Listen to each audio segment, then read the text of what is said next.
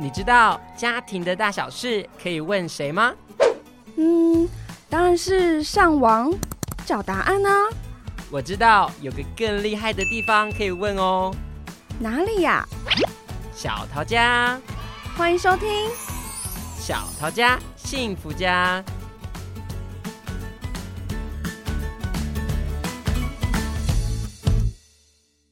欢迎大家再次收听、收看《小桃家幸福家》，一起来为爱加加油，幸福加加温。今天来到我们小桃家做客的大来宾是来自石门国中的辅导组长。好，来组长，请跟大家打声招呼吧。大家好，我是石门国中辅导组中心。因为我发现我跟我的小孩越来越难相处。哇，怎么会这样？对，因为他明明就很可爱，小学的时候还很可爱，但升了国中之后，就是尤其现在准备要升国中，就开始越看他越讨厌。所以到底是发生什么事情呢？今天的节目叫做《Hello 国一新鲜人适应篇》。嗯哼，我觉得我要适应他，他可能要适应他自己的。身心状态的改变，对不对？对，所以可以跟我们分享一下，国中一年级身体或者心理上可能有什么样跟小学不一样的地方。以生理上来说，国中这个阶段的确是非常多不一样，因为学生进入的青春期啊，他会开始发展第二性征啊，然后会有很多激素蓬勃的发展，你会发现孩子的情绪起伏变得非常的大，而且他们的想法会突然提出来，你就觉得诶这是什么东西哦？我怎么听不懂啊？想不通哎、欸。很多的就是时下的一些流行语，我听不懂啊。嗯、就他们会突然讲一些可能我们不知道的一些流行的话语，所以他就会觉得哦，你跟不上时代哦，然后就觉得我很无趣了，啊、很无趣，就不想跟你谈了。是啊，虽然他现在不太跟我聊天，哎，以前都会抱抱哦。哦，我很喜欢抱我的小孩，然后亲他，嗯、我会亲我的小孩，然后现在。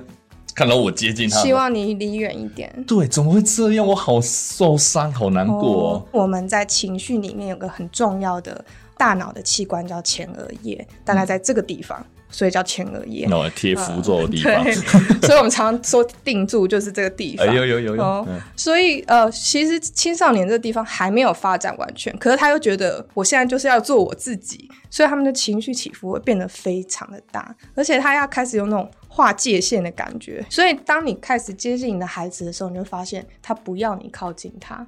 可是父母在这个时候就觉得很受挫，因为孩子原本跟我很靠近，他为什么现在要跟我离远呢？是因为孩子不喜欢我吗？其实不是，是孩子开始在找寻我是谁，我现在要做什么。我在干什么？所以他们开始会问自己这个问题啊。可是我觉得他虽然要找他自己，他要变成他一个独立自主的一个过程，可是我觉得他很讨人厌呢，因为他讲的话就很冲，会让我觉得我没有顶个他两句，或者是我没有骂他个两句，我我自己也受不了。那我我该怎么办呢？你要想啊，你是杏仁核已经发展完全的人，杏仁核他就是管冲动啊。自主啊，然后还有那些生活，就比如说我要冲啊，我要防卫自己这些东西。所以你信任核，它其实就是你的冲动情绪。你是一个成人了，你要想说，我信任核已经发展完全，我不要跟他小孩子一般见识。你要告诉自己，但是你不要心里想说，那是小孩子那么讨厌，他就是会这么讨厌。你以前也很讨厌过我，我就怕你讲这句话，你要说我以前很讨厌。好，我以前也真的很讨人厌。我妈以前就很受不了我国中时候，因为课业压力其实蛮重的，然后常常就会妈妈都叫我去念书什么，我就会可能会顶撞她。嗯，对啊，我我真的有想到说，对啊，回回顾我以前自己是一个国中生的样子，我好像也不是那种非常乖顺的那一种小孩。嗯，对啊，所以你刚才有特别提到很多科学的东西哦，比方这个前额叶，现在大家都记住了。对，前额叶 贴定住它贴符咒，或者是你的后。后面的信任和控制你的情绪，以家长的身份就是多一点包容吗？嗯、有没有什么样的聊天的技巧啊？其实很多家长跟我说：“老师，你说的都很好，但我做不到啊。”好，我认真的，我也做不到。这我怎样才能做到？啊、所以说，我们来讲那种技巧要点，我觉得有一点点太就是太抽象、太学术了。重要的一件事情是，你要跟孩子在一起。什么叫在一起？他做什么就跟他一起做什么，尽量。营造这个时间，或者是你们营造一个家庭共处的时间，我们在讲家庭教育的时候，常常说什么爱之语，五个爱之语，有一个叫做精心的时刻。你今天如果孩子以前没有跟你抱抱过，如果今天老师跟你说啊，回家要多跟孩子抱抱哦，他会不会觉得哦？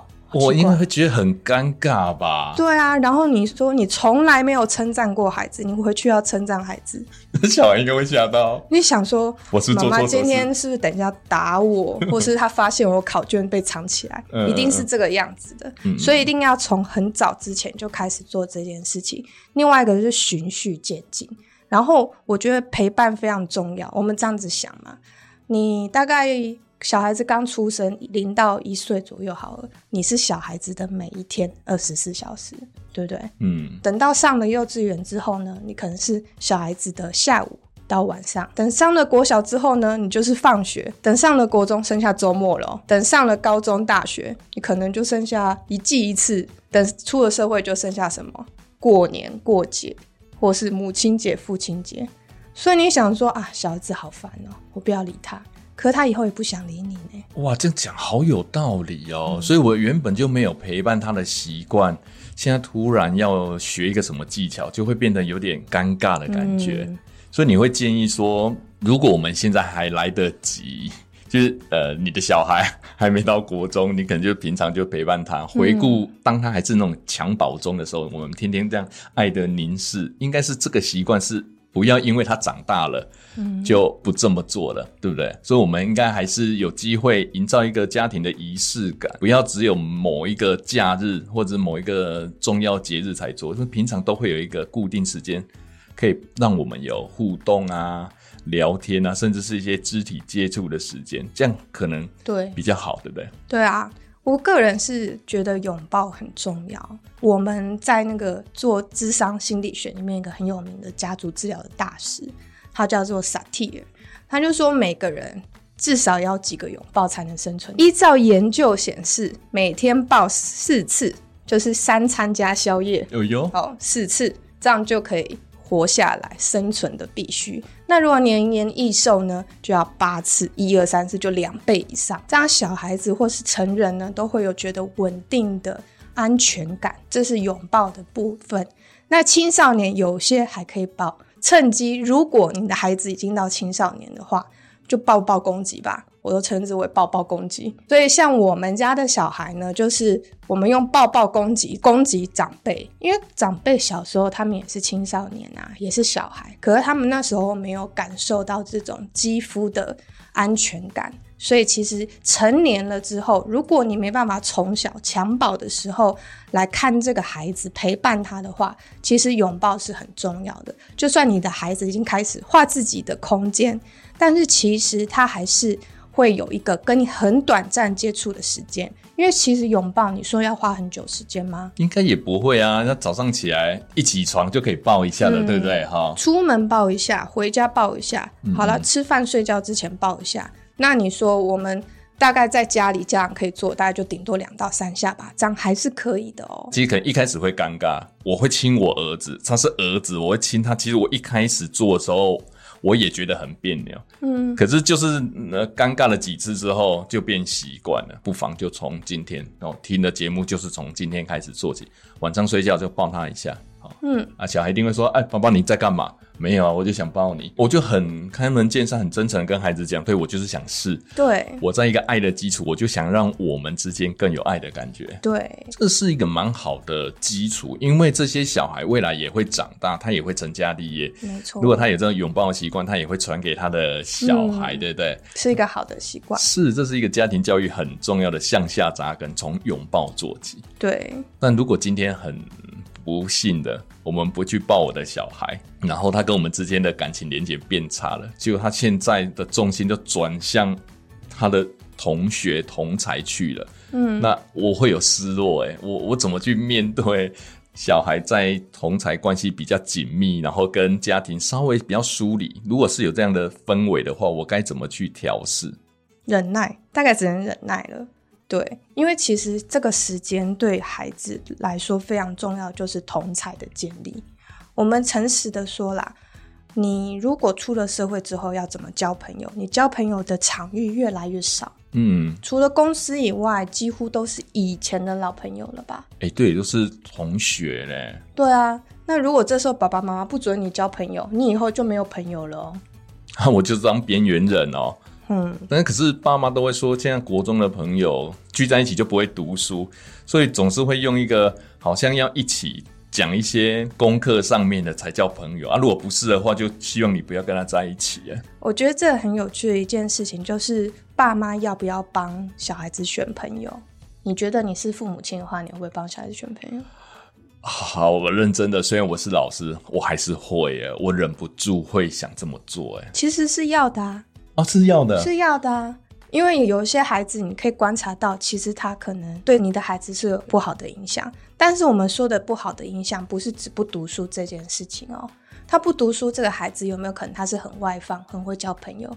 嗯，如果你的孩子是很会读书，可是他不外放的话，他们可不可以互相有好的影响？哦，就因为跟他相处之后，或许会看到他那种很正向、外向那种积极的样子，我的小孩就被影响了。因为你的孩子如果他是比较没有办法忍受压力，他去观察到他这个同学怎么样去面对压力的时候，他可能也可以做一个渐进性的学习。所以我不要排斥我的小孩，把他部分的重心已经。转移到同才身上了，对不对？对，但是我觉得父母做的有一件事情是参与。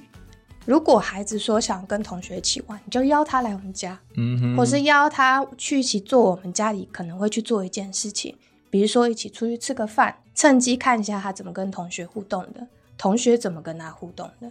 那什么时机点才是我们要介入啊？不要当下介入是件很重要的事情。要先给小孩面子，嗯、不要让他在同学面前丢脸。没错，不然他下次就会说：“哈，你妈都在同学面前骂你，真的很丢脸。”所以，如果我们不小心说溜嘴了，比如说在他同学面前挖苦了这个小孩，让他觉得有点情绪上比较难堪。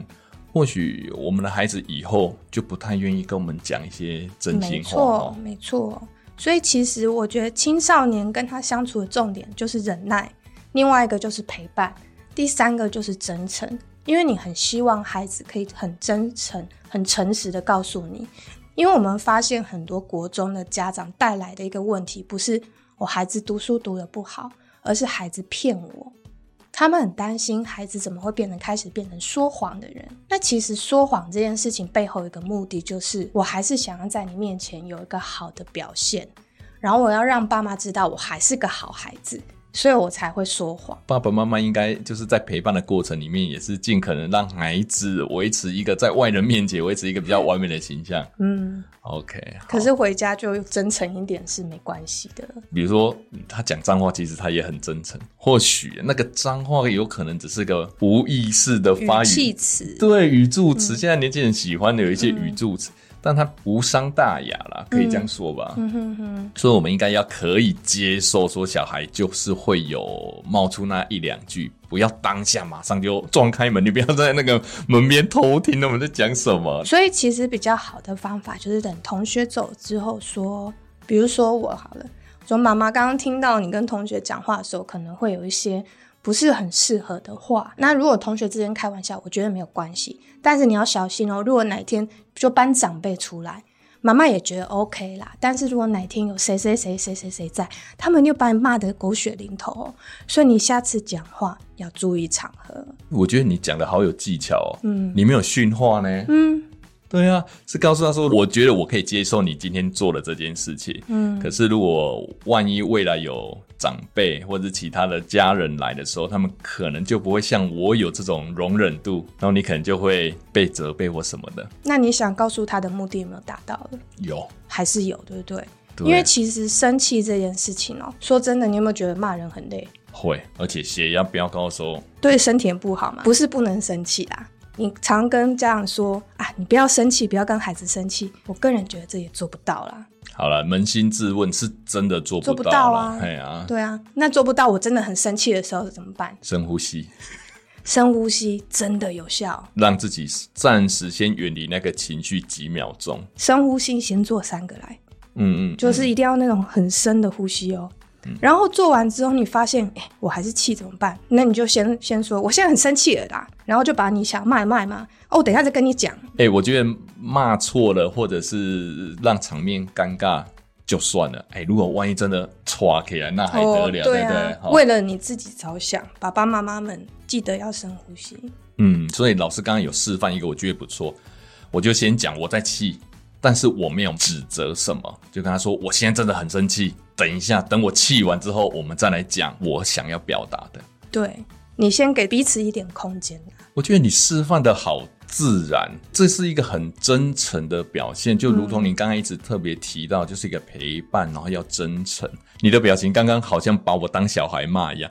我真的感觉到你在生气，可是你留一点空间给我啊，让我还有机会。要躲起来，赶快躲。哎，我躲起来之后，赶快想，他如果问我什么，我要怎么回？给彼此之间都有一点点缓冲的空间，嗯、是蛮好的。对，对，所以家长们可以试着这么做做看哈。嗯，所以不要过度的干涉，比如说，如果小孩的同才之间出了一些问题之后，你就马上要介入，在你那个情绪还没准备好的时候，可能就弄巧成拙了。就好比是您在。在处理小孩的情绪问题都是一样的，先给自己有一个深呼吸的空间，哎、嗯，然后给彼此当事人都有一个缓冲的机会，听听看小孩，然后很真诚的让小孩知道说，爸爸妈妈是很关心你的，很想知道你会不会因为这样而不舒服，然后受伤了。所以这是真诚的重要性，就是。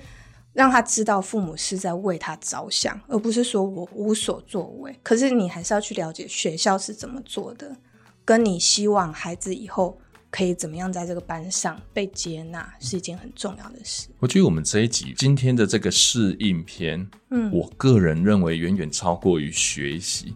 嗯哼，就是我应该要先安身立命，好好的能够在国中这个阶段能够好好的适应身心的改变之后，然后同才的互动，这个都跟小学是天差地远的那个强度，所以先让自己能够适应这些氛围。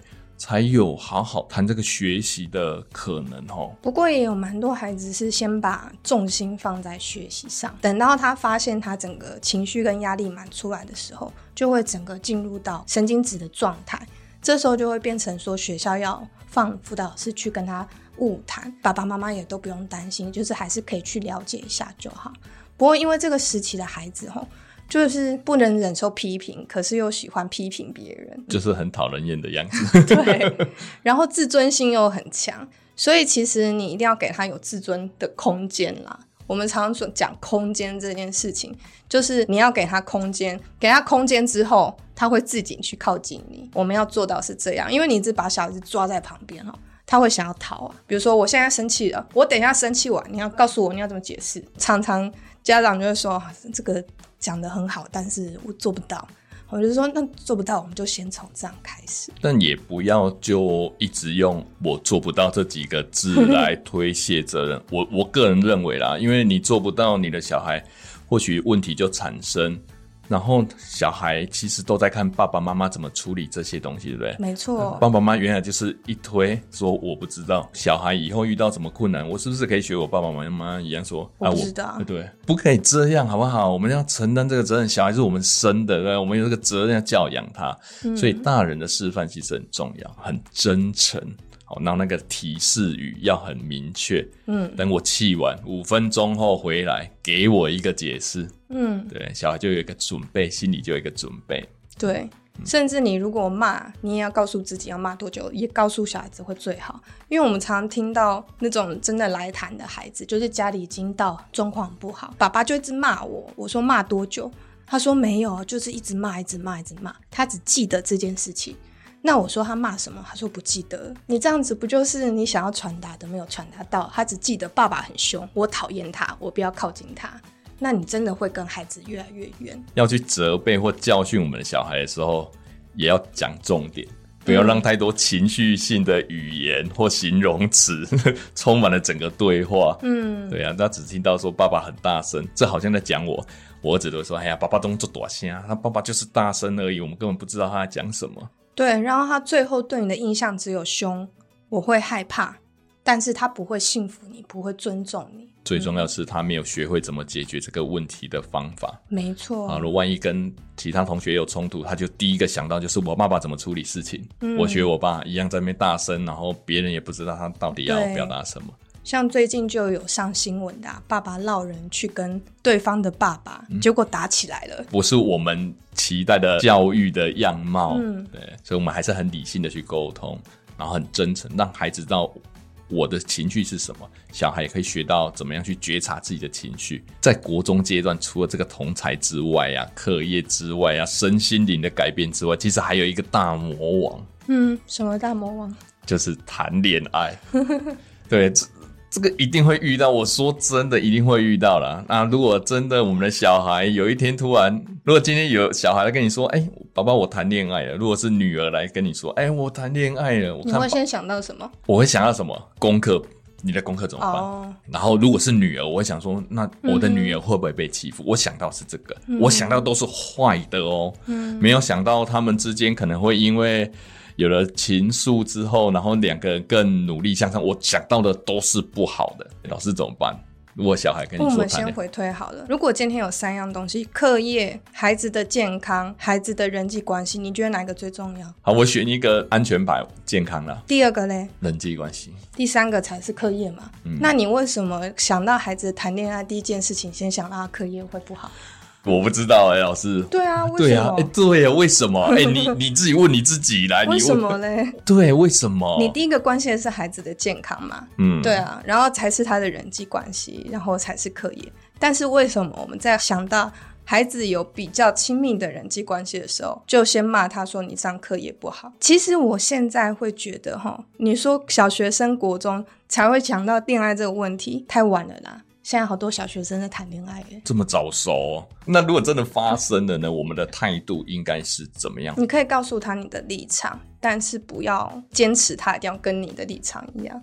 你可以提出你的担心。你刚刚担心只有课业嘛？其实背后还有更多更可怕的担心，会不会发生性行为啊？嗯，会不会怀孕啊？嗯嗯嗯，怀孕才真正。可能会影响到课业啦。那当然，我们也不是说一定会遇到这种情况。所以，我们的小孩他有准备要谈恋爱了，我们的态度是还是一样，回归到真诚，去跟他聊我们的担心。我真诚的担心是什么？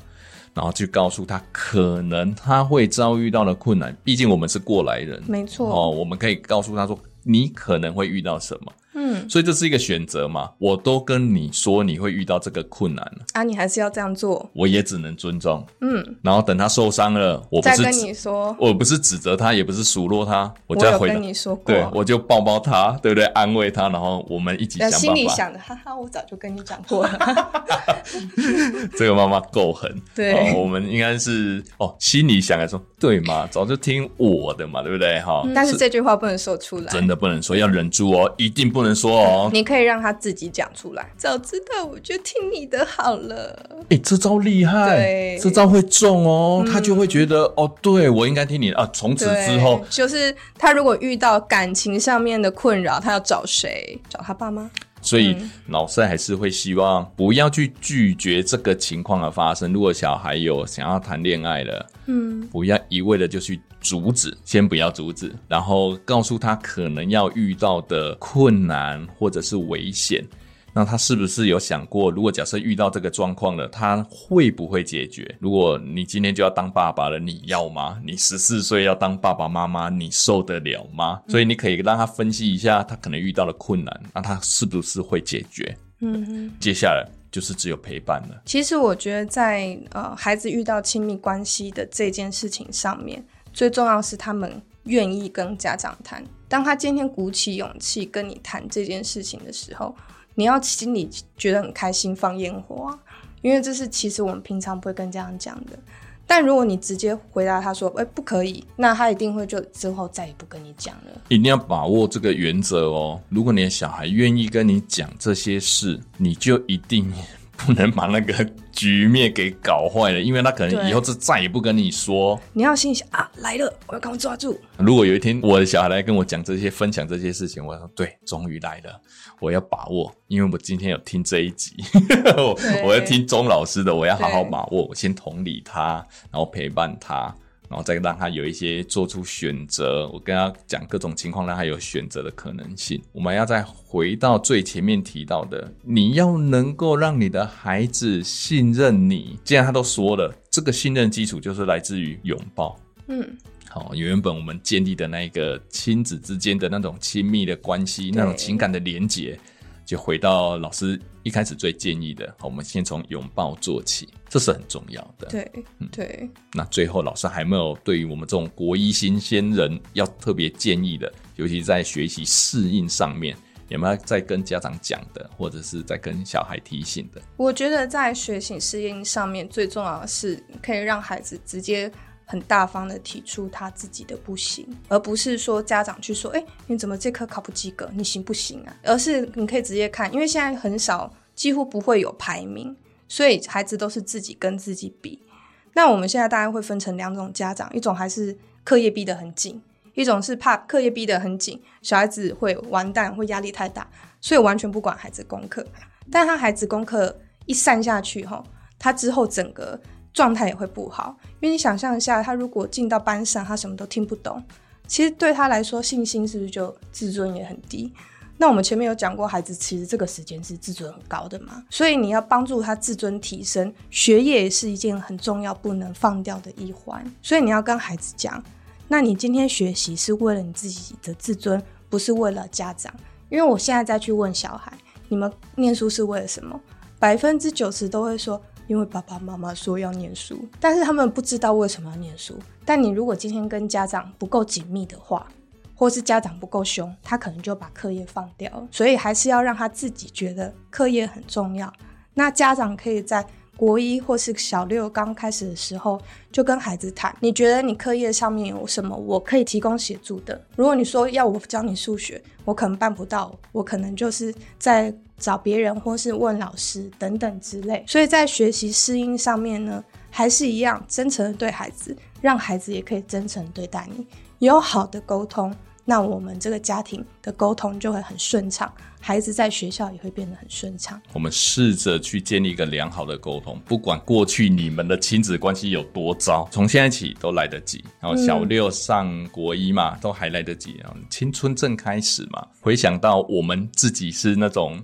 狂飙起的那个样子，对，是不是好像也就糊里糊涂这样长大了？对啊，所以我们应该多给孩子一些同理跟耐心，那最重要就是陪伴。所以希望今天的节目呢，能够带给大家一个在国一新鲜人在适应上面比较好的一个策略了。好，那最重要的那个技巧，我觉得最简单、最便宜的技巧就是抱抱拥抱。那希望你一定要做到哦！答应我来勾勾手，今天回去一定要抱你的小孩，好不好？拥抱，拥抱。那不管是什么理由，就是抱他。嗯，OK。好，那希望呃听完我们的节目之后，对于小孩在国中的适应上面会多少有一些帮助哦。那我们今天节目就到这边喽。好，小桃家幸福家为爱加加油，幸福加加温，祝福大家喽！拜拜，拜拜。本节目是由桃园市政府家庭教育中心直播。若您对于亲子沟通、子女教养、伴侣相处等议题有兴趣的话，欢迎搜寻桃园市政府家庭教育中心，追踪我们的粉丝专业，并订阅我们的频道哦。